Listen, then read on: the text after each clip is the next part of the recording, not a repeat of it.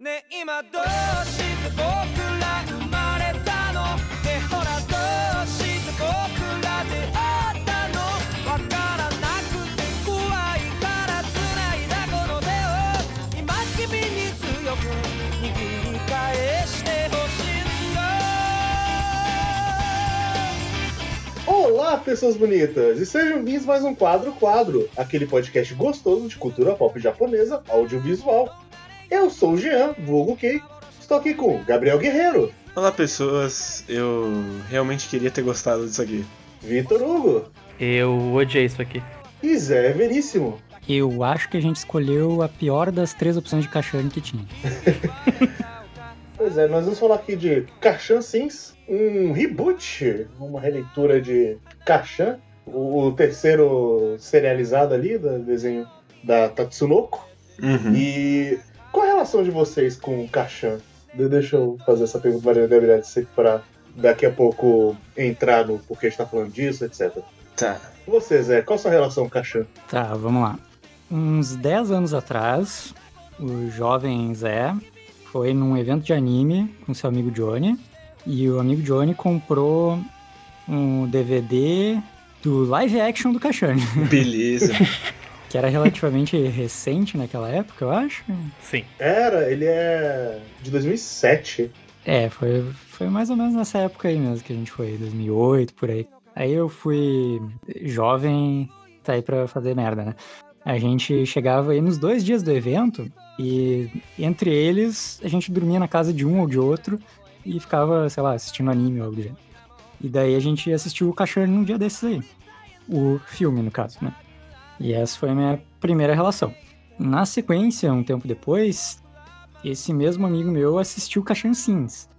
E, nossa, muito louco, muito bom, tem que assistir, Zé. Eu baixei um tempo depois e eu assisti um ou dois episódios, daí, hum, não tô no mood dessa melancolia toda, depois eu continuo. E nunca mais voltei até a semana passada. E você, Vitor? Então, eu comprei uma revista de videogame que tinha uma matéria sobre o incrível lançamento pro Nintendo Wii chamado Tatsunoko vs Capcom. E lá tinha uma matéria falando sobre todos os personagens da Tatsunoko e tinha lá falando sobre o Kashan. Aí eu dei uma olhada, eu vi uns episódios da série clássica, falei, ó, legal. Aí eu esqueci, até que eu ouvi alguém falando que, oh, tem aquela série Kashan Sims que é muito triste. Eu falei, legal, não queria vê-la porque não, go- não estou no mood pra ver coisas tristes. Aí falaram que a gente ia gravar, eu falei, ah, por que não? E eu vi. E eu me arrependo fortemente. Bom, a, a minha é mais ou menos parecida com a do Vitor, porque o que aconteceu? Em meados de 2008, eu tinha visto o anúncio de que ia rolar um Tatsunoko vs Capcom. Aí eu, nossa, esse jogo de luta pra Wii parece muito da hora, eu quero jogar ele quando lançar. Apesar de não ter o Wii, mas eu dou meus pulos. Eu não joguei o jogo. Eu falei, ah, beleza, mas eu, eu quero pegar as referências. Então, o Menino Cage de 2008, ele foi atrás de tudo da Tatsunoko pra tentar pegar as referências do joguinho que ele achou que ia ser um jogo maneiro, que ele ia passar um bom tempo jogando. Boa, Que ele acabou não jogando. Mas. Boa. top. Aí o que que aconteceu? Aconteceu de que, coincidentemente, na temporada seguinte ia sair Cachancins. Ah, eu fui unir o útil ao agradável e eu fui assistir. A questão é que o Kei de 14 anos, ele adorou Cachancins, cara. Foi, foi um ótimo anime pra ele. E tempo passou, tempo passou, tempo passou. Estamos aqui agora. E o Guerreiro, ele tinha falado, ah, acho que um dia eu queria assistir Cachancins. Aí eu, hum, ah é, Cachancins, né? Vou, vou indicar. E aqui estamos hoje. É verdade. Mas como eu não fui perguntado qual é a minha relação, Eu ia perguntar logo em seguida, mas tudo É. bem, pode falar. eu joguei o Tatsunoko vs Capcom. Olha aí. Na sua cara aqui. Ha! Mas eu não fui atrás de nada, eu só joguei. E eu sabia que era, qual era Tatsunoko por causa do Speed Racer. E daí, no começo do ano eu vi o primeiro episódio da série clássica. Eu gostei bastante. E aí eu falei, ah, eu vou ir indo assistindo até chegar no, no- nesse podcast. E aí eu não vi mais nenhum. e eu vi esse, esse e eu me arrependo de ter falado, porra, um dia, hein? Esse dia chegou. Infelizmente. Eu preferia o que tava na minha cabeça do que o que eu vi. Né? Eu preferia aquela ideia de que Cacherne é bom. Eu, eu diria que eu também preferia o que tava na minha cabeça do que o que eu de fato vi. Mas eu acho que eu tô bem menos amargo do que vocês. Talvez. Acredito que sim. Talvez seja o atenuante da juventude. né? É verdade. Ah, Talvez seja lembrança de tempos melhores. É. São tempos amargos com uma série melancólica. Não deu um bom resultado, aparentemente. hum. Mas. E aí, do que, que se trata Cachan Sins? Essa é uma pergunta que eu não sei responder, na verdade. Eu, vi- eu, eu vim aqui pra, pra alguém me Ok. responder isso. É, o que começou com uma pergunta fácil e daí foi pra uma dificílima. Eu, eu- não, é sério, eu não sei qual que é o, o tema de, de Cacharne. Porque ele é um até ele ser outro. E aí Ó, a série acaba. Eu, eu- eu gosto que ele simplesmente começa, aí ele simplesmente acaba. E no meio acontecem coisas. E acaba. Tá. ahn, sendo um pouco mais claro, um pouco mais objetivo, é. Caixa Cinza é um. O primeiro da leva de reboots que teve de séries antigas do Tatsunoko, nossas releituras, que depois dele veio o Gatchaman Crowds, depois veio o Yoru no Yaterman. No, no caso, é o primeiro dos anos 2000. É. É porque eu acho que os outros, eles não foram uma releitura tão forte, porque esses três, eles decidiram virar uma outra coisa. O Gatchaman Crowds, ele vira uma coisa completamente diferente, que era o negócio de herói, Kashan também, Yorionetman também, mas enfim, dessa leva de pós anos 2000, com uma releitura completamente diferente, é o primeiro, Uhum. e ele faz uma leitura de Kashan, ele é um ele é uma máquina provavelmente ou não, e ele matou a Luna, que nesse mundo meio que estabelece que a Luna era o, o que fazia as coisas funcionarem. Aí a Luna morreu. Ela é o sol chamado de lua. Exatamente, como a gente Isso é ouve. repetido várias vezes. E eu nunca entendi o que isso queria dizer. É porque depois ele fala que o sol tem que se pôr em algum momento. É, É, e Uhum. porque ela é o sol, que portanto dá vida pra todo mundo, e o nome dela é Luna. é exatamente. então- Foi isso, essa que, eu entendi também. É. Mas enfim, a Luna é, é basicamente o que fazia tudo funcionar. Kashan matou a Luna, então nada mais tá funcionando, o mundo tá em ruína, os robôs estão tudo morrendo, porque agora o robô deixou de ser imortal, tá tudo na merda, seres humanos estão entrando em extinção, e Kashan tá sem memória, ele não sabe que ele tá vagando nesse mundo que tá todo fodido, e provavelmente por culpa dele. E é essa aventura melancólica de ele descobrindo que caralho está acontecendo ou não. Sim. E aí uma ficha técnica rápida. É, foi dirigido pelo Yamayushi Shigeyasu, que depois de Cachan Sins não fez mais nada. Por que será? Mas antes ele fez o saudoso Prólogo do Céu e mais alguns outros trabalhos em Dragon Ball e o caralho, como assistente e supervisor e tal. E foi o Sirius Composition, que talvez seja a pior coisa de, de, de. Cacharne. Ele escreveu, adivinhem só, Dororo em 2019. Ah. Ele, escreve, Coincidência? ele escreveu Jojo Vento Áureo. Ah, nossa, puta que me pariu. Tudo faz sentido agora. E Acho ele que- escreveu Kakegurui também. E todas as temporadas de Shingeki Kyojin. Eita. Nossa, que triste. E eu acho que agora tudo fez muito mais sentido na minha cabeça. Agora tudo fez sentido. Nossa, muitas coisas se encaixaram. E o, o- talvez o, o cara mais talentoso da- desse trio seja o character design, que é o, o Makoshi Yoshihito, Uhum. que ele é também bom. fez a direção da animação, que foi feita na Madhouse, inclusive, apesar de ser um projeto da Tatsunoko. Sim. E ele trabalha hoje em dia com Boku no Hero Academia, basicamente. De maior, assim. Ele faz Precure, mas ele faz mais Boku no Hero. E ele já fez várias coisas bem diferentes, tipo Mushishi e. Ah, uma adaptação de shoujo bem famosa também, que eu me esqueci o nome agora. Ele fez Sensei Ômega. Mas é, ele fez Sensei Yoga, mega- ele, ele simplesmente copiou os bonecos daqui e foi pra lá, foda-se. Claramente.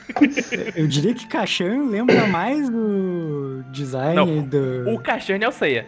É, Sim. não, é, é, E o Kashan como ele Cinza, tipo, ele lembra mais o design do Shingo Araki do que o próprio Sensei Omega. Não. assim. O segundo encerramento só faltou cabelinho fazendo tipo motosserra pra ser o encerramento de Cabelo do Zodíaco. Porque Sim. é igual. Uau! Eu, eu não sei do que você tava falando, Zé. Eu não achei não, nada que, que parecesse famoso Ah, de shoujo. já te digo, talvez seja coisa velha. Mas ele fez Baki, Olha aí, o de 90. Top, hein? grande série. É Hana Yoridango que eu tava falando. Ah, sim. Ah, não sei qual era. ah, porra! Mas. Inclusive, falando de character design rapidinho, eu odeio como é claro qual personagem é importante e qual não no character design. Que é tipo, Ah, eles não. só pagaram ele pra fazer os personagens principal. O resto é o Joãozinho que mora no, embaixo da ponte, Total. que desenhou. Cara, mas dizer isso de, do character design é engraçado porque é uma experiência você ver Kashan logo depois de Precure. Você vê, vê a, a- diferença do que, que a direção faz com os designs. Uhum. Sim.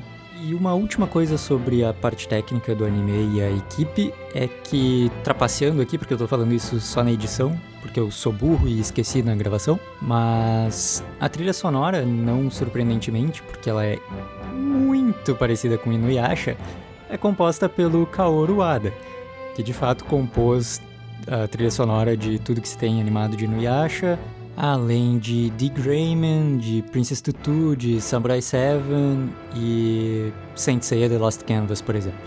É difícil a gente falar de Kashan Sins, mesmo com spoiler sem spoiler, porque realmente é aquela coisa de. Ah, tá, beleza. Eu, eu não sei muito bem como. como conseguir estruturar a aquilo. gente vai ter que seguir na estrutura da série e, e é do- vamos do jeito que dá, é isso aí. E seja o que Deus quiser. Basicamente, por um bom tempo, então a gente começa com esse caixão desmemoriado e ele fica vagando por um mundo da sua própria maneira. Ele tem uns backgrounds bonitos e tal, mas ele é muito esquisito. É um mundo meio. Sim. É um, é um mundo feito de deserto. Eu, eu senti uma vibe muito grande quando eu tava assistindo isso de Hokuto no Ken. Porra. E eu fiquei muito, Sim. Tem um confuso. gostinho, assim. Tem, tem sim. Parece Ele um tem- Hokuto no Ken Sad Boy, essa- esses 24 episódios. Inclusive o final, com a mina crescendo e querendo pegar o. Ah, aí. apesar de que talvez você possa querer interpretar aquele texto de um dia eu vou morrer, ao invés de um dia eu vou pegar o cachorro. É, Pode ser eu- também. Eu vi mais por esse lado. né? Mas aí não, não encaixa a minha leitura do, do, do Ken. Então eu nego esse, essa interpretação. Dado que no final do nada a série vira sobre todo mundo querer foder alguém, a interpretação não está tão errada. Ok. Mas o fim do mundo é o que você tem que fazer, né? Uma coisa que o Guerreiro comentou quando- antes de assistir e assistindo o primeiro, o segundo, era que o Kashan era quase que o Nier Automata, só que Ruim. pré-Nier Automata. E eu poderia concordar com isso da forma mais superficial possível. Eu, eu Por quê? concordo comigo até o episódio 2. Aí Hum. depois ele vira outra coisa. É que a cena da igreja ela é muito Nier Automata. Ah, é, é é muito igualzinho. Só que depois ele, ele vira o que ele virou. É, eu acho que ele ainda perdura nisso, só que só na parte mais superficial, de é um mundo de robôs em, em uma destruição, uma coisa meio desesperançosa, e ao mesmo tempo você vai entendendo aspectos da humanidade conforme você vai avançando. Só que Caixa faz isso de uma forma muito mais superficial. Uhum. Bastante. Sim. É muito esquisito como. Ah, pra quem não viu, né? primeira- os primeiros 12 episódios são casos da semana, basicamente. É. Até ele virar um, um arco pela segunda metade do anime. Isso já é muito esquisito. Mas, fora isso, é muito estranho que quando ele introduz o conflito do episódio, o episódio já tá na metade. e aí o, o conflito ele só acaba e ele vai embora. Ele, ele não se resolve, ele acaba e vai embora.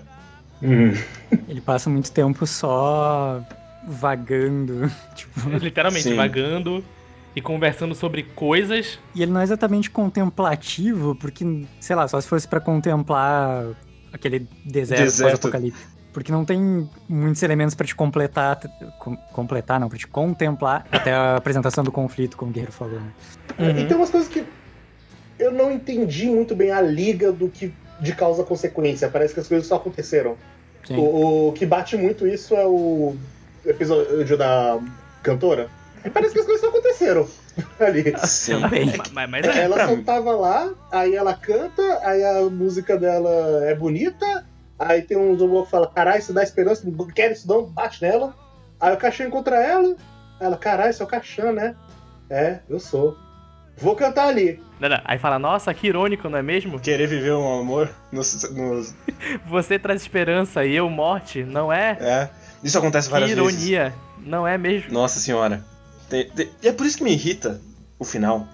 Porque ele tenta ser um final mais filosófico, mas Cachern é uma série que tá o tempo todo explicando as próprias metáforas.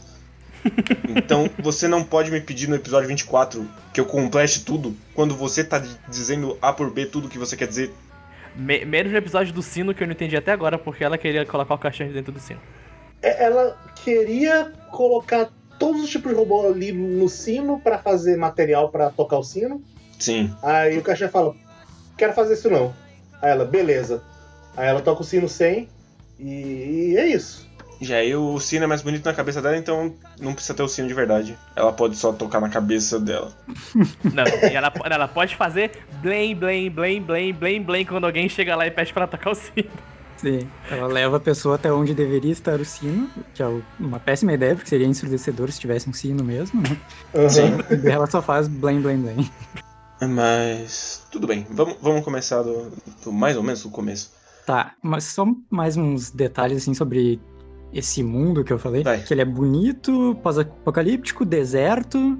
Eventualmente ele tem umas mudanças de paleta de cor que não fazem muito sentido, não tem nenhum Sim. propósito. E esse é um dos elementos, junto com outros, como também a gente já falou que as coisas só acontecem porque sim, e algumas outras coisas que sempre me parece um negócio meio surreal, assim. Porque também tem questões de. Esse mundo parece muito vasto, mas ao mesmo tempo nunca tem. Eles nunca estão atrás de uma cidade, eles estão sempre vagando por deserto de areia ou deserto de rocha, ou eventualmente tem um episódio lá num- numa parte que é um deserto de cristal, sei lá. E eles sempre têm os pequenos núcleos, digamos assim, que teria, alguns teriam por que se encontrarem nos mesmos lugares. Por exemplo, o Kashan está sendo perseguido pela Lewis. Uhum. Então, ok. Seria ok eles se cruzarem nos lugares toda hora. Mas o tiozinho ele só aparece. Sim! O tiozinho ele só Ele aparece. casualmente aparece e o Kashan tá caminhando pelo mundo e o tiozinho tá andando de caminhão com a, com a Ringo e eles se cruzam toda hora. Eu, eu, eu não acho que seja intencionalmente surreal. Eu acho que é só escrita preguiçosa mesmo. Eu acho que o mundo ele, ele é bonito, mas ele é um bonito genérico. Eu, ah, isso eu vou discordar bastante. Não, eu não acho que tenha nada sequer parecido com o Cachorn. Visualmente. É, é muita coragem fazer tanto, tanto episódio no deserto, né? Sim. É, Nem mas- mas o desenho- Trigun faz isso. Mas o deserto dele, ele é bonito, mas ele é um. É, pa- parece ser um deserto que você já viu em, em vários lugares. É porque é, um deserto difícil vazio, não tem nada demais ali, no fim das contas. É, acho que o- ontem o Guerreiro falou um pouco sobre isso quando a gente. Quando mandaram aquelas umas fanarts de de Full Metal. Que elas são bonitas, mas nada nelas quando eu vejo me falar, ah, isso aqui é Full Metal. Eu sinto isso com o Cachorne, eu vejo aquele deserto, mas nada dele me falar, tá, isso aqui é um cenário de Cachorne, só se eu ver aquele personagem daquele esti- estilo estilizado do anime. Tipo, só o cenário não me fala nada sobre ele. Ele só tem algum significado quando tem um personagem principal nele. Senão, tipo, é só um cenário deserto genérico. É, entendo. Faz sentido até. Aliás, sobre isso de não parecer Kashan, eu queria dizer que eu assisti também pra, é, não chegar direto no Sims, assim, eu peguei... Antes de começar o Sims, eu assisti alguns episódios do original de 63. Olá, pessoas. Nota do editor aqui rapidinho. Eu tava editando o episódio e eu percebi que eu falei algumas vezes que o Kashan original é de 1963. E na verdade não, ele é de 1973, como eu falei em outras vezes. Então, só pra ficar certinho. E eu assisti a sériezinha de ovas do, de 93. Uhum. E essa parte de que a gente comentou também, que o Guerreiro falou que acho que não é surreal por, de propósito e tal, é meio que um sentimento, se eu entendo mais ou menos no sentido que o Guerreiro falou, ele soa como se fosse a escrita dos anos 60, onde tem um monte de casualidade, assim, porque sim, porque era tudo mais bobo e inocente na série de 60, sabe? Sim, tem um pouco disso, sim. Tem, tem, Eu- tem. Inclusive, eu acho que eles. O que sobra do Cacherne original são os maiores problemas do, do Sims. Porque, tipo, o Breaking Boss não tem motivo Não, qualquer nenhum. pra ele estar nessa história. Sim! Ele só tá porque ele é o vilão do original. Sim, completamente. E porque o pessoal reclamar se ele não aparecesse. Provável. É tipo só por isso que ele tá lá. E é curioso que daí, tipo assim, tem a, digamos assim, uma. é, uma linhazinha do tempo onde tu tem o cachorro original lá, que é essa coisa boba. É um, um super-herói que enfrenta um império de robôs e tal. E os robôs, eles são. Eles têm uma, uma criação de mundo do cachorro original, é bem boba, assim. Os robôs são. Eles são robôs porque sim, eles poderiam ser caras malvados, sabe? E. Uhum. É uma coisa que a gente sente bastante no Sims também. E passando pelo meio do caminho, o de 93, ele se passa quase inteiramente em desertos também. Foi eu vi a abertura e pareceu muito com o Sims nessa parte de- do cenário ser um deserto, só que com mais carisma. Sim, ele se passa quase todo no deserto, só que ele tem. Eu percebi mais claramente que ele, ele manteve é, robôs e coisas do gênero bem parecidos com os de 63. E tipo assim, ah, ok, isso é bobo, mas eu sei que é por causa daquele de. No, de por causa do de 63, então ele tá trazendo isso pra 93 sem fazer muitas mudanças, sabe?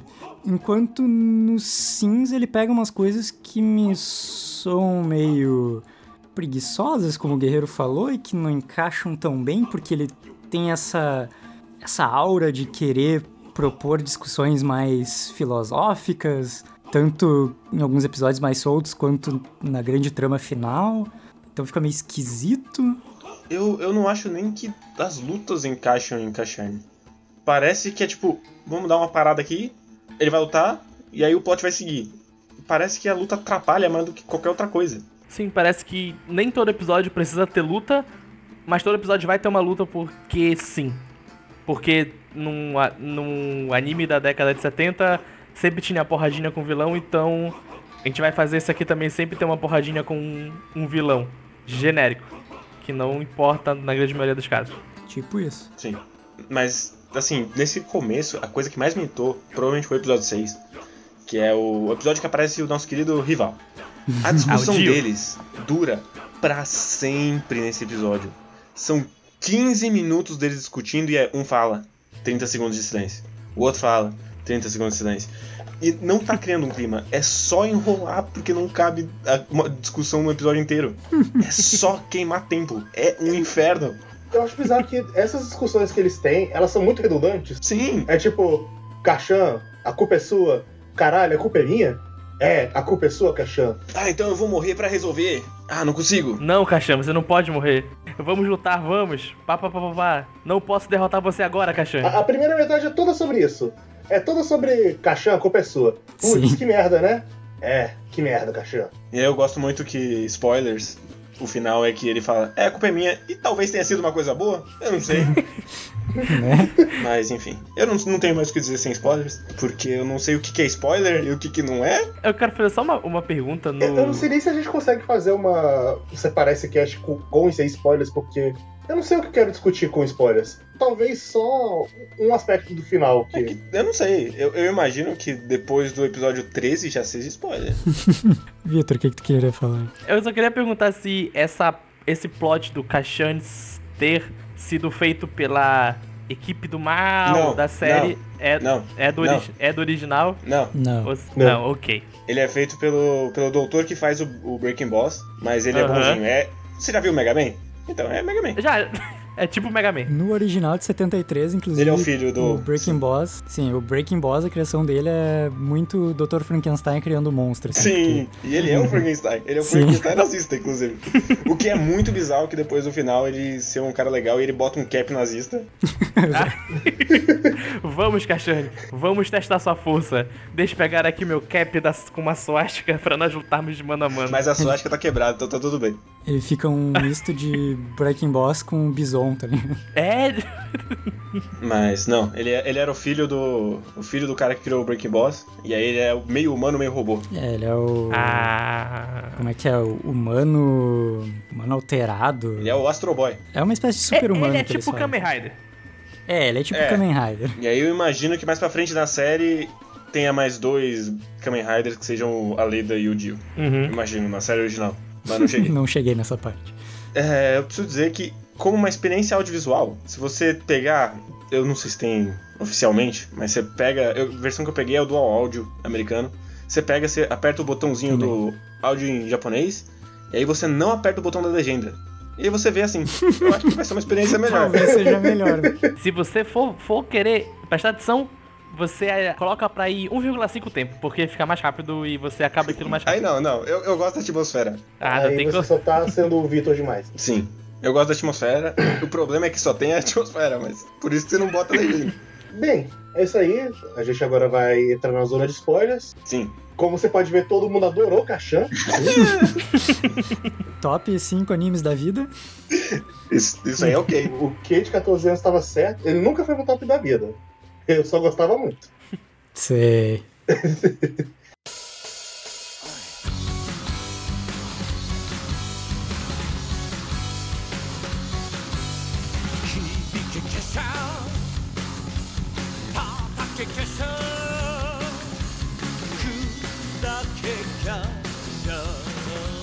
Beleza. Então a gente tá no spoiler agora? É, eu quero zona de spoiler. Pode, pode, pode mandar aí. Pode tirar do seu coração. Não, antes de mais nada, eu queria saber qual é o episódio favorito de vocês. Deixa eu pegar aqui. Vixe. Hum, Eu, eu gosto do, tu- do tuberculoso e do, do pintor. São os únicos que eu consegui apreciar alguma coisa. E o da igreja também, que é bom. eu, eu gosto do episódio da igreja. Eu. Eu, eu revendo, eu achei que eu ia gostar da menina do Alzheimer, mas eu não gostei. Que menina do Alzheimer? É o episódio 9. A do robô lá, que é o robô do mal. Ah, sei, sei. Que ah, ela nossa, morre. esse episódio é muito ruim, bicho. É, eu, eu- eu não sei porquê, eu não lembrava de nada daquele episódio, mas eu achei que eu ia gostar. Que nem a menina com Alzheimer. Ele, ele, ele é o trope do. Ah, o cara malvado que vai encontrar a bondade e vai ficar bom. Só que Sim. ele é só o trope, ele não desenvolve isso. Ele só fala, ah, você conhece esse trope, né? Então é isso que está acontecendo aqui, viu? Foda-se. Acredite nisso. É E tipo. é muito esquisito que do nada eles caem num buraco e encontram uma criança, e a criança era a filha da Luna ou algo assim. Sim, Era é outra dessas coisas surrealistas, assim. E esse é o primeiro episódio, eu acho que mostra uma vegetação bonita, assim, e tal, e mais vasta. E fica, tipo, escondida dentro de uma caverna. No lixão. Sim, mas. Mas. Eu queria dizer que o meu episódio favorito, eu tenho dois. Um que é, se a gente tirar da série e pensar ele como uma experiência audiovisual de 20 minutos, é o episódio da, na cabeça da, da Luz. Ah não, tá tô errado já. Eu, eu gosto muito do visual. Dentro da série é horroroso, mas como 20 minutos, é bom. E o segundo é o da igreja, que nunca mais foi tão bom desde ali. e basicamente o ponto final dele é o ponto do episódio 2, eu acho muito esquisito. O que mais me incomoda em Cacherne tem duas coisas, tá? A primeira é que os personagens, eles não têm nenhuma lógica. Eles estão do jeito que a história precisa que eles estejam no episódio que precisa que eles estejam. Às vezes mais de um jeito no mesmo episódio. Sim. Tipo, o Friender é o Nossa. primeiro que você vê isso. Que é- ele aparece, ele é um cachorro, meio, meio rabugento. Aí o Cacherne mata a vida inteira dele e ele fica puto. Aí no outro episódio eles duelam, e aí o, o cachorro decide deixar ele vivo porque o tuberculoso é um cara legal. É. Aí no outro episódio ele desaparece. Esqueceram do Esqueceram. Aí ele volta e ele tá puto de novo. Aí depois ele vira amigável, porque na hora que ele volta puto de novo, eu pensei, ah, então talvez ele seja o personagem que vai ficar lembrando pro Cacherne o que ele fez. Mas não, Não, porque depois ele só vira um background. sim. E aí esse é o fim do. o triste fim do Friender. Sim, passa a ser só o cachorro que fica correndo do lado. Eu, eu- eu acho que o Freider foi muito de. Ou então, tinha esse personagem aqui no caixa antigo, né? Tem que ter ele de novo. É. Mas é, é, é muito esquisito porque eu tenho a sensação muito grande que eles não sabiam o que eles estavam escrevendo quando eles começaram essa história. Sim. Também tem essa ideia. Parece muito que eles escreveram o episódio da semana na semana que eles iam lançar o episódio. Porque eu acho que eles sabiam o final, mas eles desistiram na metade e voltaram depois. Porque eu, eu acho que os primeiros episódios, eles têm sim uma coesão com o que eles querem discutir no final. Porém, é, é bem esquecido e não, não, continua pra frente pra concluir o pensamento e é jogado. É porque assim, eu não acho que o final venha completamente do nada, porque de vez em quando eles têm uns papos de perguntar se valeu a pena ou alguns robôs comentarem de que eles encontraram um objetivo depois que eles perceberam que eles iam morrer. E eles falaram: ah, não, eu tô me sentindo vivo agora que eu sei que eu vou morrer. Ele flerta bastante, no- principalmente no começo das coisas de. É porque tá acontecendo essa desgraça que você pelo menos tem um objetivo. Só que depois ele esquece isso, por muitos episódios. E volta com isso. Eu tenho alguns problemas com isso. O primeiro é que é, uma é um bagulho muito unilateral. Que a gente não viu como era antes da desgraça. A gente Sim. não sabe se era travado ou se eles viviam normal. Eu não sei. Então eu tenho que levar a palavra do Cacherne, que é a pessoa que não lembra como é que era, que era ruim antes. Você tem que levar a palavra do Breaking Boys quando ele fala: No passado, as pessoas só morriam se tivesse uma coisa muito grave acontecendo. E é, é, tipo, é muito esquisito que o final do Cacherne é ser o novo Break Boss. Aham. E isso é colocado como se fosse legal, e não como, caralho, ele virou o que ele combateu no passado. É, não, tipo, é da hora. Ele virou o nazi. Da hora, porra, maneiro.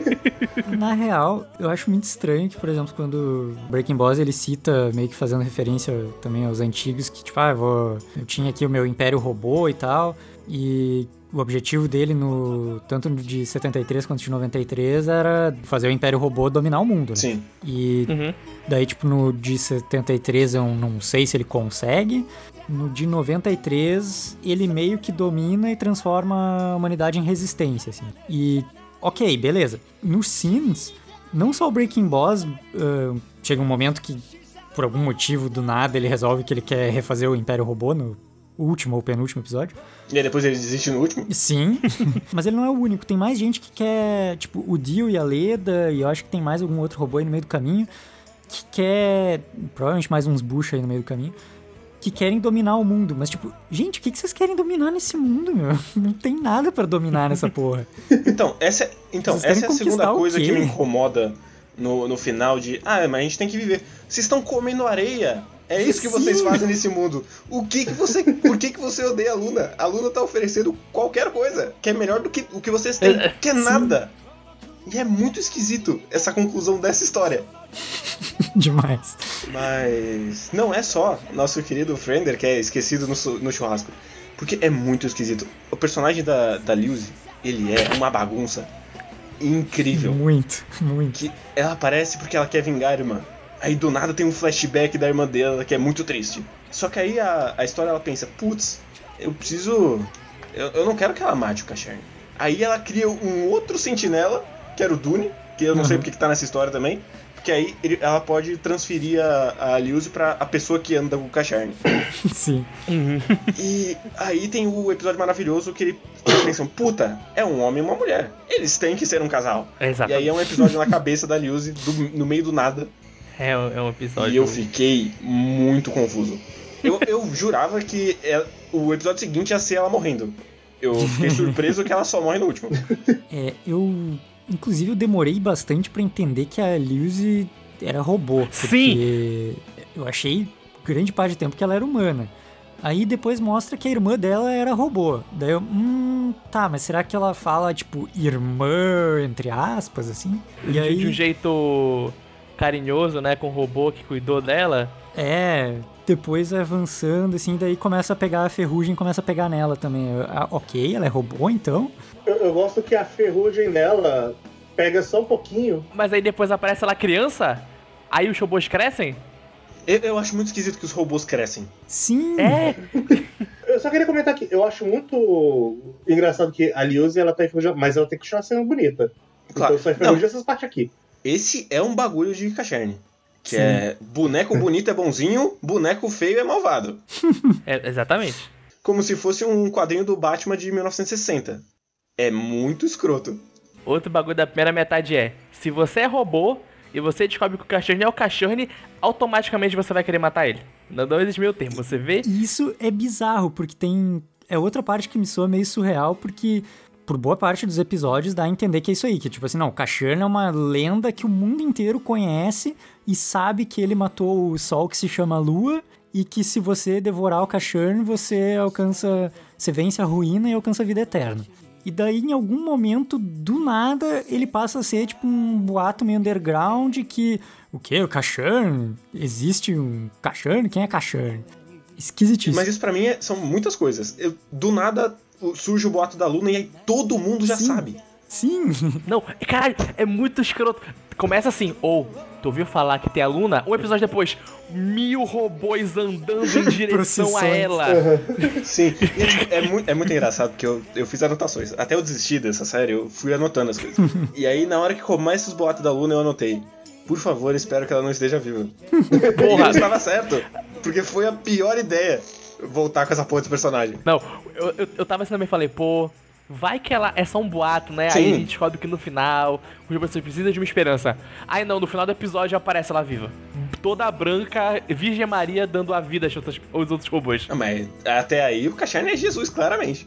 Tá sempre pronto para morrer pelos outros. Quando ele tá lá preso pelo Dio no final, ele tá crucificado. Tá mesmo. Depois ele joga ele no chão e ele tá em formato de cruz também. Quando ele tá se curando no canto. Exatamente. Caso você não tenha pego a primeira, tá aí de novo.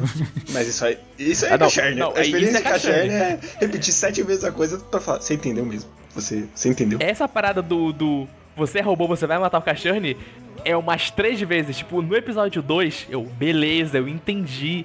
Esses personagens têm um pouco de desenvolvimento pra entender. Nossa, eles estão tão desesperados que eles vão matar o Cachorne pra conseguir a vida eterna.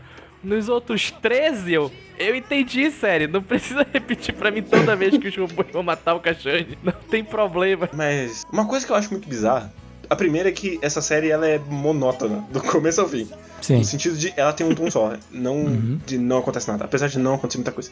Mas o, o, ponto de esperança pra mim foi o terceiro episódio com o, o nosso querido tuberculoso. Sim. Que Melhor é o episódio. único Puta, que personagem homem. que, tem alguma esperança nessa história. E eu achei que fosse ser um big deal ele ser um humano. Não. E aí depois aparecem outros humanos e tá. E aí depois não aparece mais. Foda-se os outros. E, mas e teve vários momentos que eu olhei e eu falei: A Ringo é um humano? Sim. E depois é muito pior, porque ela é filha da, da Leda. Eu. Por É. quê? Por quê? Porra, ela é filha da Leda com o Dio ou com o Cacherne? Com alguém não mencionado. Não, mas é que o nosso querido tiozinho, ele fala que ele criou os três porque ele queria que eles conseguissem criar vida. Então, Sim. ou foi com um ou foi com o outro. Então essa história é todo um triângulo amoroso bizarro. Uhum. E aí o, o arrumou uma madrasta depois que morre de doença. Porque no final é muito o Cacherne morando com o pai dele, a filha, o cachorro e a mulher na praia. Total. Uhum. Aliás, tipo, que ótima ideia, né? O pessoal tá morrendo de ferrugem. Ah, vamos morar aqui perto da praia. Aliás, perto da praia, que, tipo assim, ninguém tinha percebido que tinha uma praia ao alcance de uma criança de 3 anos, tá ligado? E a criança foi lá avisar que tinha uma praia ali perto. Atrás do castelo. Não, essa criança, ela, ela tem o poder de achar coisas, porque o tanto que ela chega. Cachane, hoje eu achei um negócio aqui, ó. Muito importante, vem cá ver. Sim. Aí vai todo mundo lá. Aí olha, quem diria que iríamos achar o plot, né, Ringo? Vamos ver o que vai acontecer agora. Mas eu, eu acho muito engraçado que a, a Ringo é várias vezes mostrada como a personagem que vai ser a nova esperança. Uhum. E aí a série acaba. e ela não fez nada. Ela, ela recebe o ovinho lá que é, a, que é pra ser muito especial e a série esquece. Foda-se. Caralho, eu odeio esse episódio, porque as crianças fazem o big deal. Olha, esse aqui é a coisa mais importante, tá bom? Isso aqui é a coisa que vai defi- definir o aluna, vai definir a história daqui pra frente. Você leva este ovo pra todo o seu sempre. Ela deve, sei lá, saiu da, da casa, perdeu o ovo porque ele nunca mais aparece. Fiquei tão puto, cara, porque na segunda parte eu tava com esperança. Falei, vai que começa uma coisa tipo uma linha de raciocínio que vai até o final e as coisas vão começar a fazer sentido. Uma coisa que aconteceu no episódio 13 vai importar no 14, não importa. Nada importa no final. Mas esse é o pior episódio, porque esse é o episódio que tem um flashback da Leda. Que a gente descobre É, que ela é, é uma horrível. vilã maluca da Disney. É, Que ela queria ser bonita e ela odeia as pessoas porque ela não conseguiu ser mãe. ou conseguiu porque a filha dela tá ali. É todo estereótipo de personagem feminino mal escrito. Sim. E é muito esquisito. E eu não sei porque que ela tá nessa história também. Junto com o Jill. O, o Jill aparece ele parece. Ah, ele vai mexer todo esse tabuleiro. E aí o que, que ele quer? Não. Lutar com o Cacherne. E aí é isso. Esse é o personagem do Jill. Ele quer lutar Sim. com o Cacherne. E aí Não, ele luta no, e no morre. episódio seguinte, aparece a Leda e daí parece. Ah, não, mas peraí, a Leda tá manipulando ele. Ela tem um, um grande plano aí. Ela tá. Ela sabe das paradas. E mesmo o tiozinho, o, o, o arco de personagem dele aconteceu antes da série. Sim. Ele criou as pessoas, ele se arrependeu e ele encontrou a criança no, no robô morto. E pronto, e- Aí acabou o personagem do tiozinho. E isso é um flashback. Tá. Ainda tem um, draminha ainda quando ele tenta. Ele chega desesperado dizendo que a. Ah, Ringo, meu Deus, você não foi na Luna, né? Ah, não, não fui. Aí, ah, graças a Deus e tal. Aí, tipo, sei lá, ele bate o olho nos malucos feliz lá que. Andando, É. batendo palma pro sol, Aí. Não, vamos lá na Luna, tem agora. que ficar imortal. Você tem que viver pra sempre. E é muito estranho essa, essa história dos robôs, porque a gente não sabe quanto tempo se passou desde que o Cachorro matou a Luna pra ele, ele nascer, pra ele voltar agora, porque. Deixa claro que foi muito tempo no episódio do pintor. Exato, foi muito tempo. Mas aí, pra todo mundo, não passou tempo nenhum até que começa a passar. Porque, Sim. porque o velho fica parado como velho até que ele tem que morrer. A menina ficou. A cabelo rosa ficou parado como 20 anos até que ela precisa morrer. E a Ringo tava lá e ela cresceu. Sei lá, X anos. Quanto ela precisou crescer. A Ringo tá É- ok, vai. Tipo, pode ser que ele tenha encontrado ela três anos antes de começar a série. É, mas, mas o eu, resto. Eu, eu não sei porque a, a, a Leda era um experimento dele. Sim. que ele fez antes de ficar maluco. Junto com o Cacherne. Então é É muito. literalmente aquilo. Agora eu preciso que esse personagem envelheça. Então ele vai envelhecer. Sim. Agora eu preciso que essa personagem. Ela é um robô, tá bom, pessoal? Agora você vai ver ela enferrujando. Tipo, ela é um robô? Tem, certeza que ela é um robô? Até ela mostrar pra mim que ela tava perdendo um pedaço, não, não acreditei. Ela teve que quase perder uma mão pra eu entender que ela realmente era um robô. É, e no caso da Lewis, ainda por cima, depois desse episódio que aparece, ela, tipo, simplesmente some a ferrugem e ela fica novinha em folha até o final. Até que ela morre. Quando ela tá praticamente morrendo, diferente de todos os outros robôs que aparecem, eles perdendo mão, perdendo braço, eles continuam funcionais, assim, meio que normal, só com aquele. com a- sem aquele braço, ou enfim, aquele, aquela parte que enferrujou. E, tipo, no caso dela, não, ela parece uma humana muito doente, que não tem força e não consegue se movimentar muito. Mas ela não tem. É porque o par romântico do cachorro tem que puxar bonito. Porque o Cacherne é muito bonito. É verdade. Isso é dito 400 vezes. É verdade. Mas uma coisa que é muito esquisita é que tem uns momentos em que a Ringo fica doente. Sim. Do nada. E isso nunca foi explicado também, porque ela é um robô. Sei lá. É criança, guerreiro. Criança fica doente, passa. É assim. Mas, mas é uma criança robô. Ela fica doente também? E aquela parte quando, quando ela tem sangue no braço que nu- nunca mais volta? Eu acho que a gente tem que aceitar que robô nesse mundo é que nem humano. Só pare com parafuso. Mas não é, às vezes. Ele, ele é quando convém e quando não convém ele não é. É muito esquisito. É, a explicação que ele dá é: tem os robôs igual aos dos de 73, que são aqueles com formato de robô do Mega Man, inimigo. Aí tem os robôs de forma humana, que são os mais é, fortinhos, assim e tal.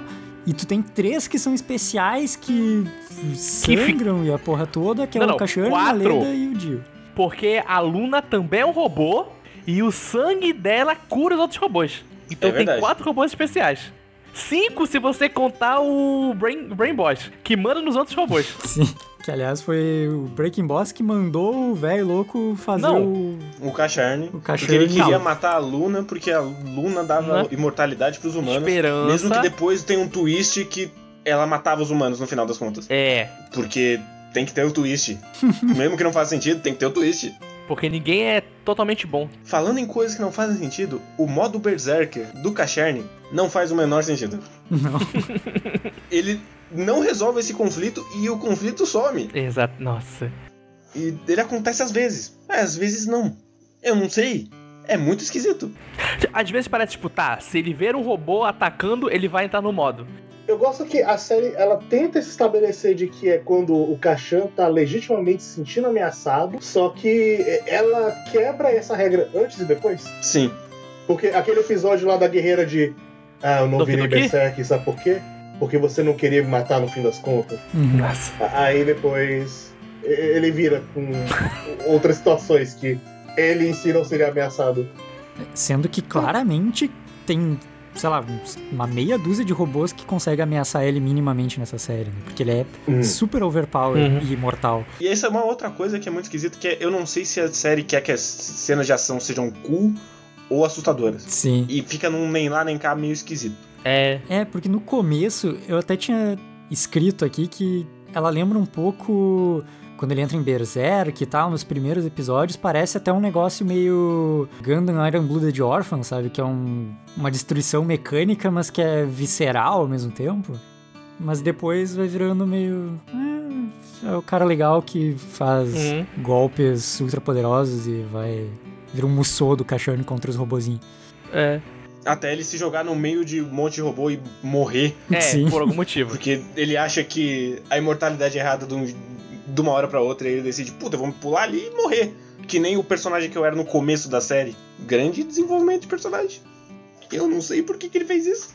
Eu acho muito engraçado também que, tipo, toda hora ele quer mostrar que, olha, esses robôs aqui, pessoal, eles são um paralelo com pessoas, tá bom? Com humanos de verdade no mundo real.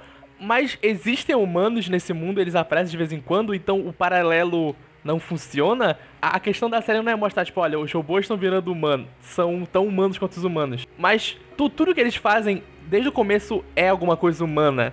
E quando você vê os humanos, eles fazem exatamente o que os robôs fazem. Então, não tem sentido isso. Tipo, tô vendo a série, todo episódio ficava, tá, por que são robôs? A resposta é, porque é uma série do Cachorne. É, isso é um negócio que eu comentei que vem lá do de 73, assim, que era só um negócio mais bobinho, assim. Então, tipo, É. é, são robôs porque é legal que sejam robôs, sabe? Mas podia Sim, ser e- qualquer coisa. Só que nessa, tipo, eles são robôs porque na série dos anos 70 era legal serem robôs. Nós não estamos mais nos anos 70, então tinha que ter algum, alguma coisa pra eles. Se, se simplesmente não existissem mais humanos, ia funcionar pra mim eles serem robôs, porque eles iam ser a única coisa que existe. Agora, como no episódio 3, você já vê um humano que tem muito mais personalidade do que todos os robôs que apareceram na série inteira, você fica, tá, por que isso tá acontecendo agora? É, e por exemplo, se fosse um negócio meio puxado também do de 93, que tipo assim, ah, rolou o Império. Império Robô meio que oprimiu a humanidade e tal, e daí tem vários humanos que são escravos. Tá, um negócio que não faz sentido também, tipo, os robôs escravizam humanos pra fazerem trabalhos braçais e tal. Uhum. Mas ok, daí tipo assim, tá, tu encontra poucos humanos na, nesses domínios de robô e tal, e daí tu vai explorar, tipo, ah, os dramas dos humanos e a diferença e a, a efemeridade da vida e tal. Mas não, que nem tu falou, eles são todos iguais Uhum. nesse- nessa série. E eles já são Uhum. assim desde eras passadas e tal. Então não Sim. faz tanto sentido. E vamos dizer, o principal conflito de todo mundo, que é parar a destruição, a destruição em si ela é uma coisa que eu não entendo o que ela faz, eu entendo que ela mata robôs. Mas por que o mundo inteiro virou um deserto por causa da destruição? Então, eu fiquei muito confuso. Porque no começo fica meio claro que a ruína é quando o robô perde o propósito que ele tinha, porque todos os robôs têm desejos muito fortes. Uhum. Até não ser mais. e começar a afetar todo mundo. E sei lá, era pra ser um negócio mais filosófico, mas da metade pra frente é só uma doença dos robôs. Não, não. Tipo, por que essa doença dos robôs transformou tudo num deserto? É- Essa doença é só dos robôs? Ela, tipo, ela acabou matando as plantas? Porque ela não matou, porque tem as florezinhas que a Ringo pega. Tipo, ela matou os animais, aí não tem tanta comida para as pessoas, aí virou um deserto. Tipo, se ela fosse só matar os robôs, ia ser uma coisa, mas parece que ela é algo muito maior que afetou todo mundo, não só os robôs. Então, isso é um, isso é um problema que eu tenho, mas deixa o José falar, depois eu volto. Bem de início eu pensei que era meio que uma uma praga no sentido de uma, uma espécie de super ferrugem assim. Porque todos os metais assim e tal, tem várias cenas, tem a mulher do sino, mas tem outras partes também, a a mina das a menininha das flores lá do Alzheimer, que o balde dela é enferrujado e ninguém consegue juntar metal pra fazer peças novas para os robôs e tal. Tem a parada de eles não poderem andar na chuva. Sim. Então, sei lá, isso pode ter evoluído pra é, uma super ferrugem que pega até, tipo, o ferro que a gente tem no sangue dos humanos e de outros animais, e pode ter afetado as plantas em algum grau. E daí, em algum Uhum. momento, ele começa a abordar essa parte mais filosófica que o guerreiro falou, e daí eu fiquei dividido, tá, é pra cá ou pra lá? E depois volta pra ferrugem de novo, e no fim das contas, eu não sei direito, porque o Kashan... E no final das contas é o sangue da Luna que misturou com o sangue do Cachorne e matou todos os robôs. É, e Por motivos.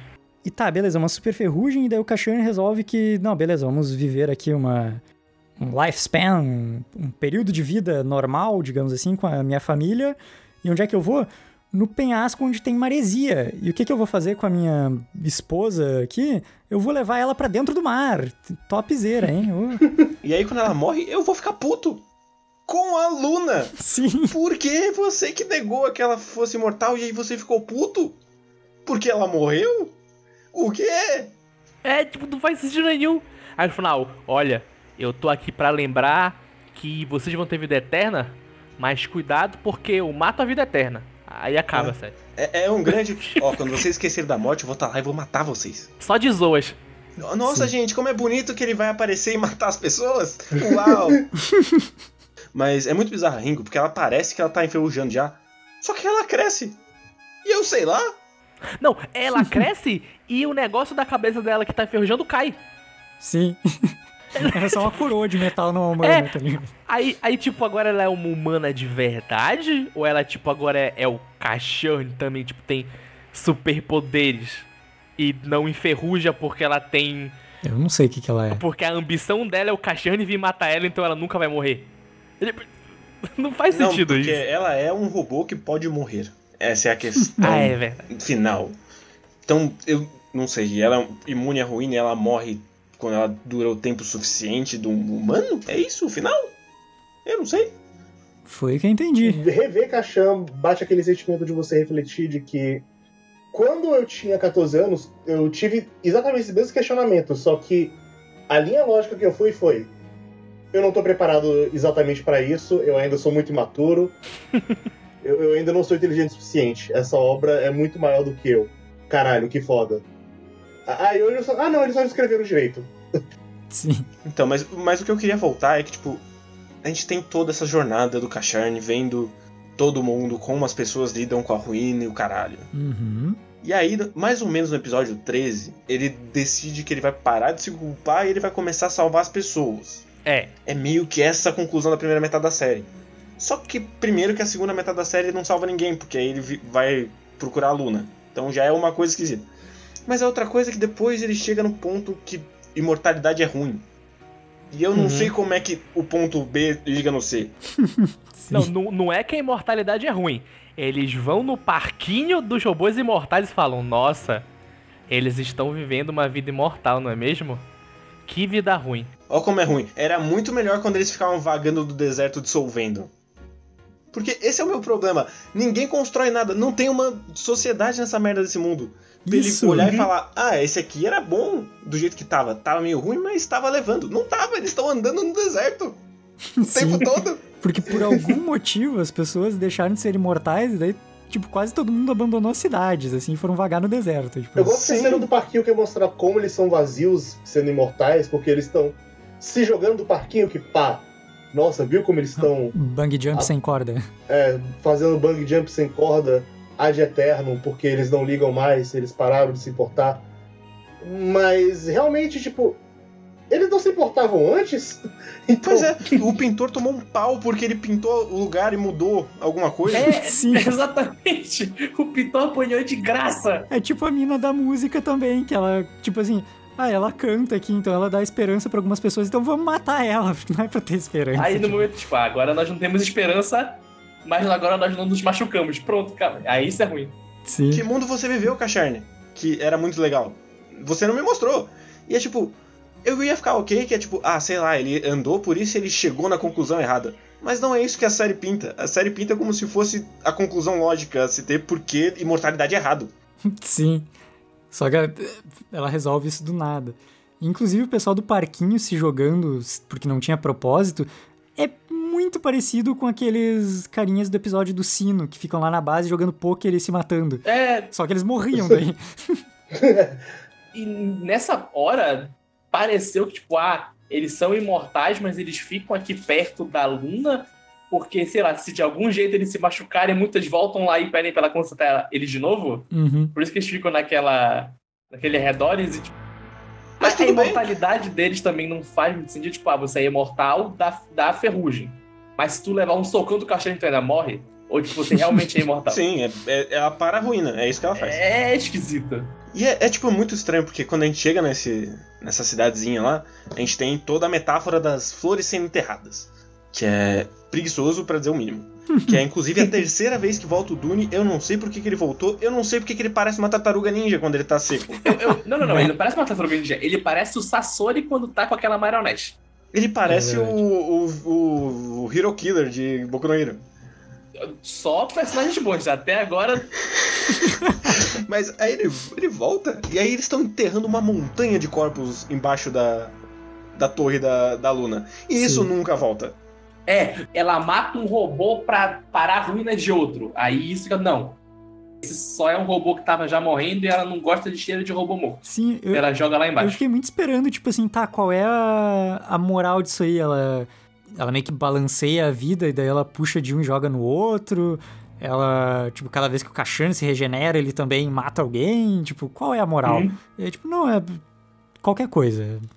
E- mas falando um E- pouco do Dune, é, é muito esquisito, que ele aparece na série, ele é literalmente um fantasma do passado que vem assombrar o Jill. Aí beleza. E era pra ele ter morrido ali. Então, aí o Jill vence ele, meio que tentando simbolizar que ele venceu o passado, mas ele não venceu. Aí o cara sai andando. Ah, mas Aí o, ele- o Jill faz isso até o final, né? É, então, é, é muito esquisito o personagem do Jill. Ele é o personagem que ele tem um conflito, e aí ele dura o conflito a série inteira só falando, puta, eu tenho que vencer o Cacharne. Aí ele vence e morre. Não, ele não vence e morre, né? Ele dura o conflito da série inteira. Aí no episódio 14, quando esse conflito podia acabar, aparece a Lena. Não, não lute agora. Vamos esperar mais 10 episódios pra você lutar só lá no final, porque você não pode morrer agora. Ele vai embora. Sim. Ah. Mas aí o Dune aparece pro Cacharne, que, um, não significa nada pro Cacharne porque ele não sabe quem é o cara. Sim. Aí a gente precisa da Lewis e dizer, ó, aquele cara ali, ele andava com a minha amiga, minha irmã. Então você saiba qual é o conflito que você está enfrentando aqui, Cacharne. É. Aí eles lutam e ele poupa, e eu não sei o que isso quer dizer. E aí o Dune volta uma terceira vez e ele morre. E sei lá. Bonito por motivos. Bonito por motivos estéticos. É, é muito esquisito, porque eu entendo qual é a função dele na primeira aparição. Sim. Na segunda e na terceira é só porque o personagem tava lá. Uhum. Eu gosto que na terceira o objetivo é vamos mostrar que a Luna É do ela mal. é do mal, mas podia ser qualquer robô parceiro dela. Ele podia literalmente inventar um robô novo, você vê que ele ajuda a Luna, sei lá, ele puxa saco dela, aí ele morre e a Luna fala foda-se e ia ter o mesmo peso do que ser o Dune naquele momento. E, e é, e é muito engraçado que no momento que ele tá morrendinho e a Luna aparece, você já sabe exatamente o que vai acontecer. Sim. Uhum. E essa acontece exatamente do jeito que você acha que vai ser. Porque outra coisa dessa série, é, é- ela não consegue esconder nada do que ela vai ser. No episódio onde esse o Breaking Boss, sem falar que é ele, eu tá, ele apareceu e falei, tá, esse é o Breaking Boss, o cara que mandou o cachorro matar a menina. Aí ele fica, você, É especial, né? Robô de branco. Você parece ser muito especial. Você parece lutar muito bem. Eu, tipo, tá, eu já entendi. Fala que é ele. Aí é a revelação do episódio. Você não sabia, mas ele tira casaco. Pá, sou eu, Breaking Boy o tempo todo. Sabia já 20 minutos atrás. Por que você demorou tanto pra explicar? A, a mesma coisa do, do sangue da, da Luna no cachorro, que, pelo que eu entendi, foi isso que deixou ele imortal, que ele matou ela e caiu Todo o sangue dá em cima dele, então agora ele não morre mais. E tipo, Foi. no último episódio, vocês entenderam que era isso? Eu, é, é, eu entendi no flashback lá do começo do episódio 5, quando mostrou ele banhado em sangue. Eu não sei por que, que ele ser banhado em sangue, ele vira imortal, e a Leda beber o sangue e ela virar um monstrão. Mas tudo bem. É porque ela bebeu muito sangue. Aí Porra, ela ele virou um bebeu muito sangue. Ele tava banhado em sangue. Mas é porque ela busca a beleza. Então a, a punição dela é ser feia. Isso porque, ela- isso porque a punição dela já foi ficar feia antes Quando ela leva o golpe na cara e faz a cicatriz, e a cicatriz nunca é mostrada. Sim, ela esconde com, cabe- com a franja style dela.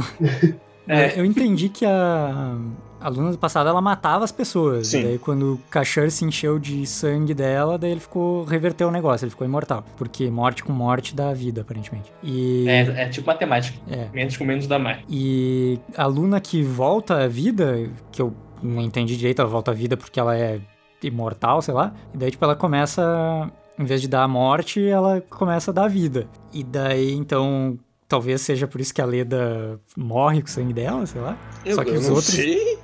Eu não sei nem por que, que ela parou de dar a morte e começou a dar vida. Parece só pra ser. Uau, você percebeu essa contradição? E, Pois é. e não tem, não tem um ponto. Só que também não faz sentido, porque ela dá. Ela fala que ela tá dando uma overdose, porque a Leda vai uma vez, daí ela fica zeradinha, zerada em folha, né? Só que daí dura, sei lá, 15 minutos e por algum motivo estraga o olho dela de novo, daí ela vai lá e toma sangue pra caralho, e cai na piscina que tinha sangue na água e tal, e vira monstro. Não entendi. Mas enfim. E aí ela morre abraçada com o homem dela. Sim, sendo que era pra ela ter virado imortal. É o resumo de Cachane. Aconteceu coisas e eu não entendi. Eu vou pro próximo episódio. Eu achei que ia acontecer caixão, morrer abraçado com o macho. Não, mas, mas é, né? Ela em si, ela fala mais que dá. Falam mais que ela para a ruína, na verdade, né? Uhum. Beleza, e ela parou a ruína da, da Leda. A Leda tava, tipo, zero ruína. Aí deu um defeitinho no olho. Aí ela tomou um monte de sangue. E daí ela, a Luna fala que eu não consigo curar quando a ruína tomou conta já, eu não consigo. Mas a Leda tava só um negocinho e daí ela virou um monstro, porque ela tomou mais sangue. Aí, aí no final, no último episódio, tem um robô que aparece. Ele tá tipo com um negocinho também. Aí ele tem no próximo. No dia seguinte, ele chega lá. Detonado ela. Hum, não posso fazer mais nada. Morreu, né? tipo, qual é a regra desse- sangue dela? Mas a, a coisa que mais me incomoda com o tratamento de mulheres em Cacharne, que é um problema, é o da Lilze. Eu amava muito minha irmã. Uhum. Minha irmã foi morta por esse cara. E aí ela só troca a obsessão que ela tinha pela irmã pelo Cacharne e a série trata como se fosse muito bonito. E eu não sei por quê. Sim, então eu, em algum momento simplesmente virou uma chavinha, assim. É. Desde que ela chegou, ela não fazia lá muito sentido, porque ela vinha com aquele papinho de tipo assim, ah, não. Ela chega querendo matar ele, ela não consegue porque ele é foda demais. Não, ela. Eu não quero te matar porque você não lembra do que você fez, seu babado. É. Sim, ela joga essa desculpinha. Você tem que lembrar o que você fez. E aí ela não conta. Porque Uhum. ninguém conta. E não é um mistério tão legal. Ele Sim. matou É, ela. Esse é o mistério. Ponto. O mistério, o mistério é o que ele fala na primeira frase do, do anime. Luna, eu vou te matar. Ok. Já sei a resposta. Não tem por que Mas porque eu, eu acho que é um mistério até não ser mais, porque desde o início já falaram, Caixão, você matou ela. Ah, caralho, que bad. Você lembra disso? Não. Puta, seu vacilão, você tem que lembrar, você tem que lembrar de ter matado ela. Quando você lembrar de matar ela, eu te mato. É isso. Sim. E, e é estranho porque nunca parece que ele lembrou. Parece que, tipo, as pessoas falaram: Olha, você fez isso ali. Tá, eu fiz, mas eu não me lembro. Em nenhum momento parece que ele realmente lembra que ele matou a Luna e tudo que ele fez. Parece que ele só, tipo, acredita no que as pessoas falaram pra ele. Assim, ele acredita tanto no que as pessoas falaram que todo mundo chamou ele de máquina de matar e no final ele é uma máquina de matar. É assim que ele acaba a história. Sim. Parece que, tipo, era tão básico, tipo, faz um episódio, sei lá, mostrando o passado sendo, tipo, caixão lembrando de tudo. Tipo, Breaking. Sabe aquele episódio. Acho que é o 12 ou 13 que acaba com Breaking Bad falando coisas pra ele e ele pirando. Aham. Faz o próximo ser tipo flashback, vamos ver como era o mundo antes disso e o cachorro matando a menina. Pronto. Aí você finalmente mostra aquela cena pré-abertura completa. Né? Exatamente. E tipo, você mostra tipo como era o mundo antes, por que as pessoas querem que o mundo volte a ser como antes, por que a ruína é o escrota, o que é a ruína, e mostra o cachorro matando a menina e você e o cachorro lembrando de tudo que ele fez. Sim. E aí ele decide, ah, eu quero ser um herói. Aí você acaba a série, não tem outra metade. Pronto, é esse que era o final. É, é, é muito importante dizer, pra quem tá ouvindo aqui, porque alguém vai arrumar, mas e Evangelho?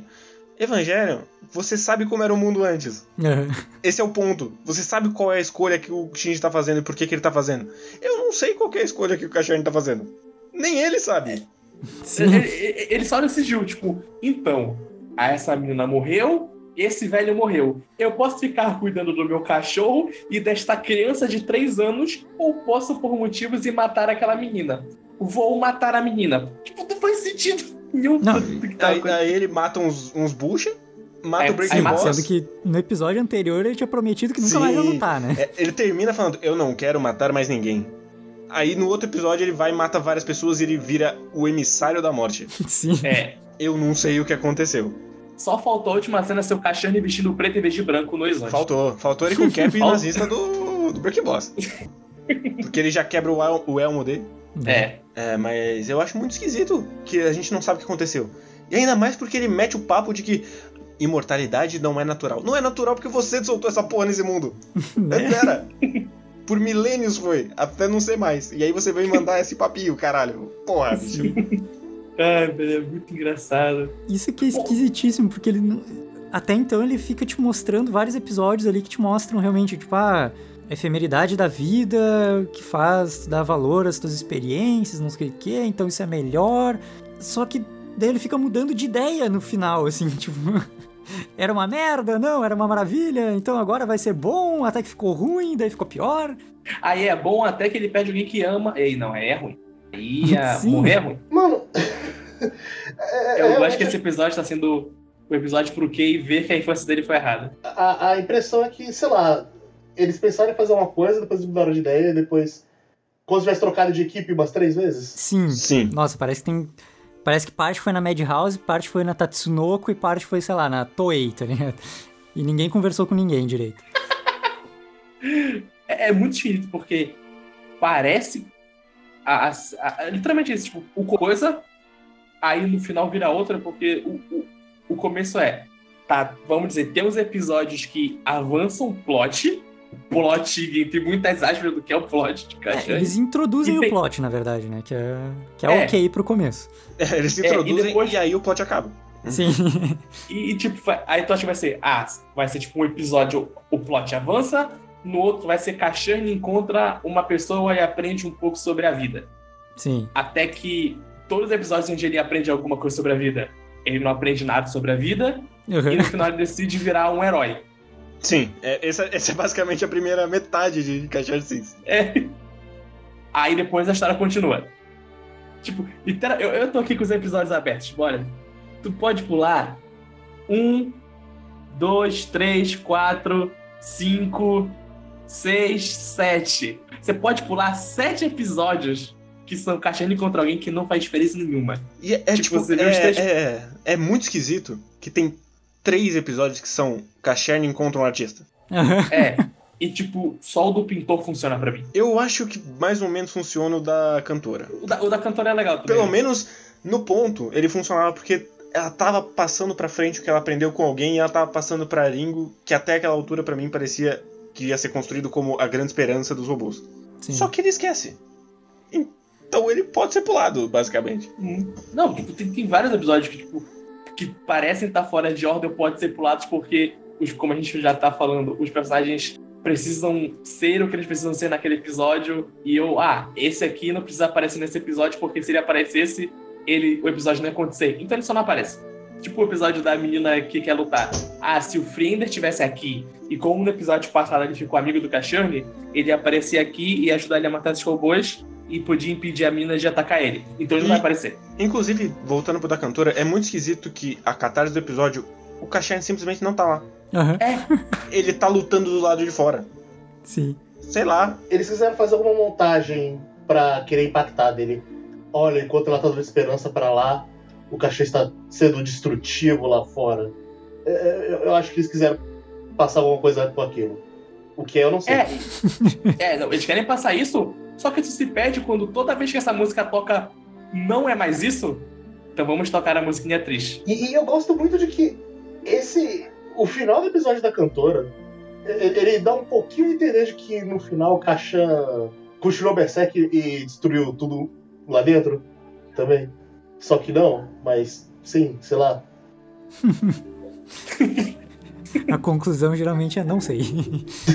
Exatamente.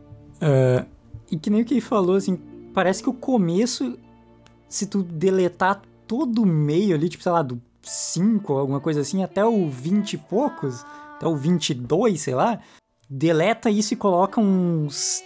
Coloca uns 10 ali no meio, sei lá, uns 8 ali no meio, Uhum. que levem daquele ponto A até o ponto B, parece que faria mais sentido, sabe? Mas é muito perdido esse meio. Especialmente a segunda metade, assim, porque a primeira metade, essa questão episódica e tal, ela meio que não avança, né? Uhum. Então não dá pra saber muito, mas a segunda metade que meio que deveria ir de um ponto A pra um ponto B, ela nossa, ela faz vai pra muitos lados, Sim. sem saber nada do que ela quer fazer, aparentemente. E é, e é muito esquisito porque essa primeira metade era pra ser a base da resolução do Cacharne. Pois e é. ele só foi pro lado contrário do que a resolução faz Sim. sentido. E é muito engraçado que, tipo, o último episódio dessa primeira parte tem um encerramento que é. Vamos lembrar que vamos dos primeiros três episódios. E passa a cena de quatro. Porque os outros 11 não importam nada, só importa o que aconteceu no episódio 1, 2, 3, 5 e 6 e no que aconteceu no último que tu acabou de ver. É muito esquisito. E falando um pouco do episódio Pintor, assim, tem um grande momento que ele fala: Putz, a Luna queria que a cor da natureza ficasse nessa cidade. Eu não sei o que isso quis dizer no final da história, com a personagem da Luna. Também não entendi. Eu não sei. A Luna quer alguma coisa, porque pelo que eu entendi, ela não quer nada, ela só quer ficar no canto dela, longe de gente morta, tá ligado? Eu não sei. E A eu, gente tá eu morrendo. eu tam- é do mesmo jeito que eu não sei o que, que é o que, que é esse mundo feliz que o Cachorro vê na morte. Porque é. ele, ele fala meio que, ah, antes era estagnado. Mas o mundo que ele tá agora parece estagnado pra caralho. Nada acontece, ninguém vive, eles ficam sentados no canto esperando a, a- a ferrugem pegar. Sim, não parece Literalmente. ter mudado nada. A, a- a gente já tá ficando redundante. Mas ah, isso é sim, né? É bastante redundante e mesmo assim não faz sentido. Isso é caixa de cis. Redundantemente sem sentido, parabéns. Mas é isso, cachancins. Moral, não sei. Tchau, tchau. calma, calma. A moral é, é melhor viver um dia de cada vez, mesmo que esteja todo mundo morrendo, do que ter uma vida confortável. Então, né? O último episódio, quando aparece o. Quando o Cachorro vai lá ver a.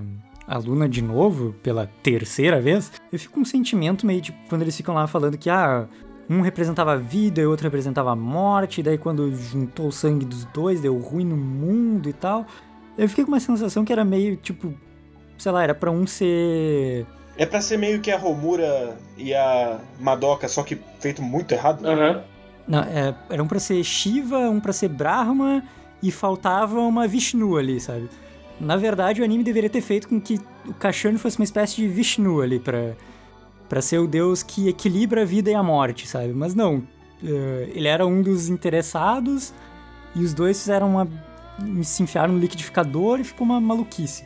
É, é falam especialmente estranho porque o Dio era pra ser o contraponto da Luna. Sim, Até ele morrer. Eu sei lá. Eu realmente não sei. É, é engraçado porque naquela hora eu jurava que ele ia matar o Luna de novo. Tipo, tá, ele vai matar. A resolução dele é tipo: a imortalidade não é boa e eu vou te matar porque você dá imortalidade. Logo nesse momento eu vou estar me colocando como vilão. Mas eu vou matar você porque viver pra sempre deixa as pessoas sem objetivo e isso é ruim. Mas ele só fala: não. É, continua fazendo as pessoas virarem imortal aí. E. Ou, lembra de mim aí, tá bom? E é especialmente esquisito porque ele fala que ele mesmo não tá vivendo. Mas eu não sei qual a diferença dele pra qualquer outro personagem. sim. É, ele quer ser o que o Sasuke quer ser no, no final de Naruto, tipo, ah, eu vou ser o grande vilão que vai fazer o mundo ir pra frente. E meio que, se, se ele falasse que ele quer ser o grande vilão que vai fazer as pessoas imortais terem um objetivo, ia fazer mais sentido do que ele fala na série, porque ele ia estar deixando as pessoas serem imortais, ou seja, ele ia estar causando um bem pra elas, mas ele ia estar dando um objetivo pra elas, que era se reerguer, porque a qualquer momento ele pode voltar e matar todo mundo. Mas não, ele só vai embora e fala: Olha, lembra de mim, que se vocês não lembrarem, eu vou matar todo mundo. E acaba. E assim, o Kashan, ele, ele parece que ele ia assumir um papel de vilão pra, digamos, reforçar aquela questão que em boa parte da série ele parecia estar aprendendo de que a vida com um tempo limitado trazia propósito para as pessoas. Só que daí é um Kashan que viveu, porque ele nunca recuperou a memória aparentemente, então ele tem alguns meses de aprendizado no mundo e ele encontrou gente que tinha propósito porque a vida era finita, mas ele encontrou um monte de gente também que não tinha propósito nenhum mesmo com a vida finita, e ele encontrou gente com a imortalidade que não tinha propósito, e ele encontrou gente com imortalidade que tinha propósito, mas ele resolveu que o certo era sem imortalidade e com propósito, baseado em alguns meses andando pelo deserto. Exatamente. Essa é esquisita. Ela, ela, como a gente já falou, tipo, ela parece mudar de ideia de vez em quando. Ela esquece os personagens. Ela não leva em conta que os personagens aprenderam alguma coisa no episódio passado. Ela quer ser muito filosófica e inteligente, cabeça, mas ela só fica chata e repetitiva e às vezes pedante, querendo, tipo, olha como a gente é inteligente, a gente tá falando coisas inteligentes. E filosofia, né? Arte. É, não, não, mas o final é basicamente isso. Imortalidade é ruim. Acabou. Eu acho que é Sim. Mesmo que não seja exatamente o que foi trabalhado 20 episódios. É, é- é muito sobre eu vou jogar minha opinião como pessoa e não a opinião como obra. Uhum. Tipo E eu isso. fico muito triste porque, de novo, ele nem se deu ao trabalho de fazer uma discussão sobre isso. Ele simplesmente colocou um lado e ele falou: esse lado aqui, ó, é o certo. Foda-se. É, tipo, não tem conflito. Não tem, tipo, alguém que chegue e fale pra qualquer uma das pessoas, tipo, olha, você está errada por X. Tipo, eu acho que tu tá certo. Você tá certo até o final. É isso aí, caixão de cinza. Pois é. Então, novamente, moral, não sei. Tchau, tchau! Aproveitem a efemeridade da vida, pessoas. Acho que tem leitura de comentários. Talvez. Pois é, antes da gente morrer pelo coronavírus, a nossa ruína, Mas Né? é o que pro, propulsiona as pessoas pra frente, que antes, quando era tudo de boa, as pessoas estavam estagnadas. Pois é. Exatamente. Então, coronavírus no caixão e vamos para a leitura de e comentários. E... 青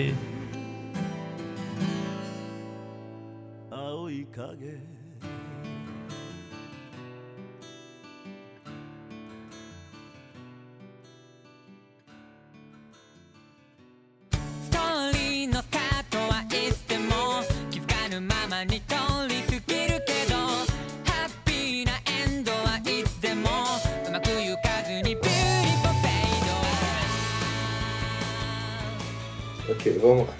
Bom, a gente começa pelo do BBB ou do Bakumonogatari? BBB, Kiss Monogatari, no caso. deixa de Monogatari pro final, porque são os, entre aspas, sete. Ok. Então, a gente recebeu um comentário no nosso cast 1 de abril. Um ensaio muito louco sobre Naruto, Big Brother Brasil e outras coisas. E nele, o William Grivicic, ele comenta BBB 20 foi um dos animes mais decepcionantes da temporada. A morte dos dois protagonistas, Prior e Babu, antes do final foi como Death Note depois da morte do L. E esse episódio de Naruto aí, vai sair ou vai ser, é só delírio coletivo? Bem, sobre o episódio de Naruto, por mim é um delírio coletivo, pelos outros eu não sei. Não, não, é delírio coletivo. Já foi isso aí. Agora, Victor vai trabalhar em carreira solo no, no É especial de Naruto. Não. Cara, assim, esse ano a gente vai fazer um podcast sobre uma obra grande. Sim. Mas mesmo assim, nada. A gente nunca vai fazer sobre uma coisa como Naruto. Tem 700 capítulos. Duas partes, basicamente. É muita coisa. E. Não é que não vale a pena, mas a gente. Eu não falo vale a que pena. não vale a pena. Não vale, não vale a pena. Sinceramente não vale. Ainda mais Naruto, não vale a pena. Tá maluco? Pelo menos eu não enxergo discussão suficiente pra querer me dedicar a um cast pra falar de Naruto. Sim, é, O que pode acontecer é, sei lá, animes que marcaram a gente e fizeram a gente entrar de cabeça nesse mundo de animes. Aí, tipo, vai ser todo aquele primeiro papo sobre como a gente. Alguns conheceram Naruto, como foi importante, como basicamente fez muita gente começar a se interessar por anime, baixar anime na internet. Mas um cast só sobre Naruto comentando a história, não. Eu, eu que gosto de Naruto passo. Muito obrigado. Até porque já tá feito agora o podcast de Naruto pelo Vitor. Acabou de fazer em 30 segundos aí. Ele foi muito importante e muita gente começou por ele. Acabou. Obrigado. é muito grande, com, com muita coisa ruim pra fazer Sim. aprofundadamente. E também, se fosse pra condensar tudo num podcast só, igual, nossa, muita coisa pra ler. não. Aqui, ó, vou, vou, dar um resumo de Naruto. Naruto não sabe nem o que ele quer ser. Ele muda de ideia toda hora. É Então, Kashane? Em desconto de Naruto, pelo menos ele não é duas temporadas mudando de ideia toda hora. Ele é Olha. 15 anos. É verdade. Exatamente. tem- Tem mais tempo pra mudar de ideia. É um ponto.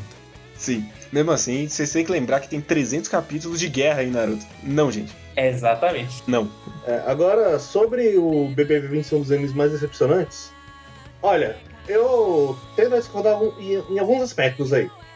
O primeiro, eu tava discutindo com o Pedro e tudo mais que não foi como a morte daqui pela metade morreu, mas é porque o Prior, ele era o protagonista, que ele podia virar o protagonista, mas ele decidiu ser o vilão no final.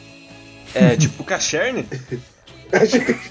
Caralho, tudo volta pra Kashane, é incrível. Tudo- Na verdade, ele era genial e à frente do seu tempo, a gente não percebeu. Sim, Exato. É A que vida- você só precisa ser aleatório o suficiente pra ca- encaixar em qualquer situação. sim. A vida imita Kashane. Assim, a gente morre no final. Logo a vida imita Kashane. Top.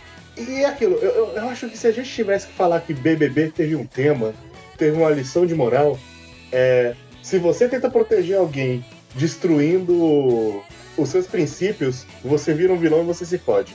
Foi assim que a gente eliminou o Babu, e foi assim que, eliminou- que o Priol foi eliminado. Ok.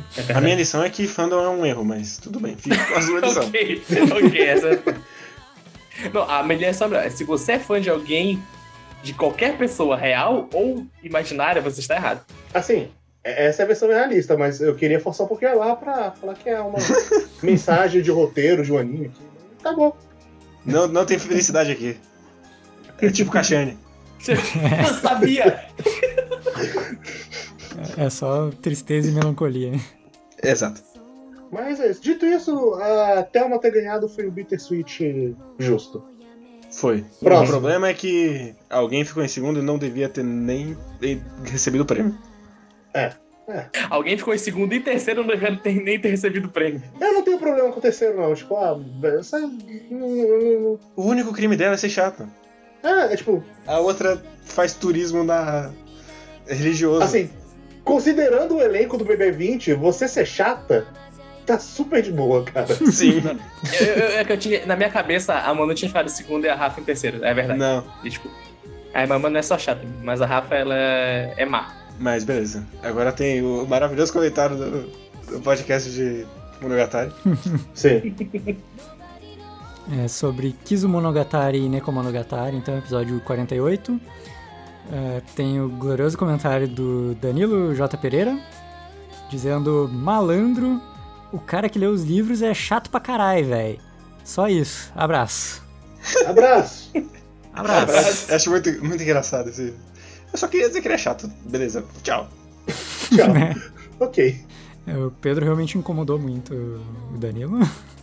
É, eu vou dizer que o Pedro não está chato nesse episódio. Às vezes ele é chato mesmo, eu concordo, mas não nesse episódio. Ne- Nesse ele estava com toda a razão. A gente nem brigou com o Pedro nesse episódio, então Exatamente. nada a declarar. Verdade. Vocês têm que ouvir os de melhores do ano. Lá ele está chato. Eu gosto de, tipo, eu vou defender meu amigo nessa aqui, porque eu não vou matar. É, Eu vou defender o Pedro, olha. Ele já foi pior. Essa é a minha defesa dele.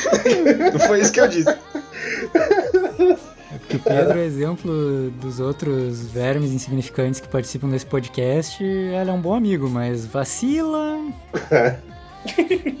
Assim como o Cachã. Exatamente. Não. Ele não é um bom amigo, ele só vacila mesmo. O Castanho é o Pedro. Que isso? Caralho, velho. Ah, ah, Você só pegou pesado Não, brincadeira, eu amo o Pedro. Jacachern. É, né? Já Castanho. Mas beleza. E o e-mail? Nós recebemos também aqui um e-mail do Luiz Pelissari, que disse: Boa noite, senhores. Boa noite. Eu simplesmente amo o conteúdo de vocês falando sobre Monogatari. Com visões e análises bem legais e precisas de um anime maravilhoso com tão pouco conteúdo falando sobre no Brasil. Eu gostaria de saber se vocês têm algum grupo de bate-papo específico para trocar ideias sobre Monogatari. Se sim, por favor, entre em contato. Eu queria aprender e entender mais sobre esse anime. Meu nome é Luiz, tenho 27 anos, moro em São Paulo. Abraço. É, a gente não tem, eu acho. Não que eu saiba. A menos que eu esteja excluído do grupo. É, veja bem, guerreiro, muta aí rapidinho. É o grupo de Monogatari pra falar mal do guerreiro. Exatamente. That's my Monogatari. Mas. É, abraço. É, não, a gente não tem nenhum canal nem nada. Pelo menos eu não conheço nenhum. Nem nosso, nem de ninguém. A gente tá no Twitter, alguns de nós. Mais Uhum. do que outros. Talvez eu esteja tempo demais. É verdade. Mas a gente tá lá se você quiser comentar alguma coisa. Sim, Mas. O grupo que as pessoas estão, eu não recomendo que você entre. Eita. Eita. Coitado, melhorou. É, Melhorou melhorou. de tempo pra cá. Ah, sim. De- Depois que o carinha que mandava HQ que ele traduzia lá saiu, melhorou. Grande. Grande, lembra dessa época? Saudades Grande- HQ do Hulk. Saudade, saudade. Ai, Não sei o que é pior, ele é o maluco da R2D2 no Twitter. Jesus. Mas é isso, Luiz. A gente não tem um grupo específico para falar disso, mas você pode ler também os. O Pedro escreveu textos sobre Monogatari. E se você quiser fazer algum comentário específico, talvez a gente acabe não lendo se a gente não perceber, mas a gente responde no blog eventualmente, pelo menos isso. Nos episódios específicos ou nos textos específicos sobre os livros, qualquer coisa, escreve lá que a gente vai respondendo. Ou manda no Twitter e, enfim, dá teus pulos aí que a gente interage. Exatamente. E tenta entrar em contato com o Pedro, que ele é o maior fanboy que tem. É verdade. É verdade. Isso. Se você falar pro Pedro que você tá. Se você gostou do texto dele, ele vai ficar muito feliz. Então vai lá dar uma. Se tu criar um grupo de Monogatari e mandar um próximo e-mail mandando o link, o Pedro entra. Sim. Talvez ele xingue pra caralho lá, mas ele entra. O Pedro ele vai ser o cara que fez o grupo antes de da gente descobrir. É, talvez se o Pedro ouvir isso antes de. Né, antes do Luiz, é possível. Mas é Mas isso. é isso. Então, beijoca, gente. Fique em casa. A gente volta daqui 15 dias com um programa que vocês nunca ouviram o tema antes. Nossa, no- deu novidade nesse, nesse âmbito do- dos otaku aqui do Brasil. Nunca, jamais antes discutido. Nunca antes falado. Se não tiver pelo menos uns 10 minutos de shade, eu nem vou ouvir. Eu não vou estar lá, porque Tá, tá humildão, eu tá não aguento humildão. mais esse assunto. Ma- Mas, o que é o quadro 4 naquele meme do 3 horas de fofoca e depois. Mas quem somos nós pra julgar, não é mesmo? Sim. É isso, se alguém tiver algo de positivo pra mandar sobre Caixão de Sims, manda aí, por favor. Alguma explicação E se tiver algo negativo, manda também. A também. gente provavelmente tá fora da curva das pessoas. Ele é um cultzinho. É, é, é talvez seja aquele efeito de, tipo, pessoa que nem eu, que eu gostava bastante, porque o que ficou comigo foi a memória da atmosfera e algumas coisinhas ali, só que quando eu fui ver de fato pra lembrar o que que o roteiro. Ah, tá. Tá. Eu, eu acho que você tá sendo otimista. É verdade. Parece até que você não conhece a internet. Ah, cara. Bom senso? O que que é isso? De comer? Mas é isso. Tchau, tchau, gente. Tchau. Bom senso? A ruína pegou.「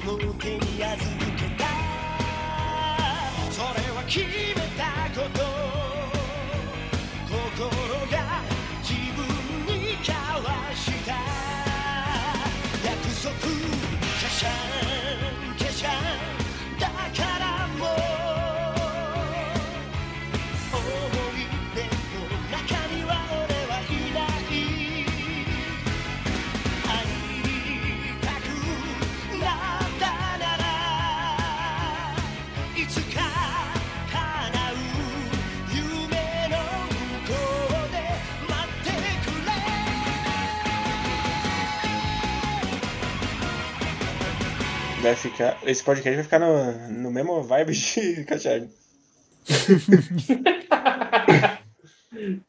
Calma, a gente Em tá um ficando momento eu senti que eu tava no especial do Vigilância Sanitária. Que- É verdade. Eu, eu gosto que o Kate ele só ficou calado e ficou apreciando as pessoas falando mal. Eu, eu pensei em falar algo bom, mas eu não lembrei de nada. Fora, fora a parte técnica, eu realmente não lembrei de nada que eu gostei no roteiro. E, e isso porque a gente não falou mal da abertura. É verdade. É que eu, eu, eu ia comentar que a abertura pra mim é um sinal de quanto problema de produção teve nessa série. Porque claramente não era pra ser um slideshow. Eles só esqueceram de animar. Ah,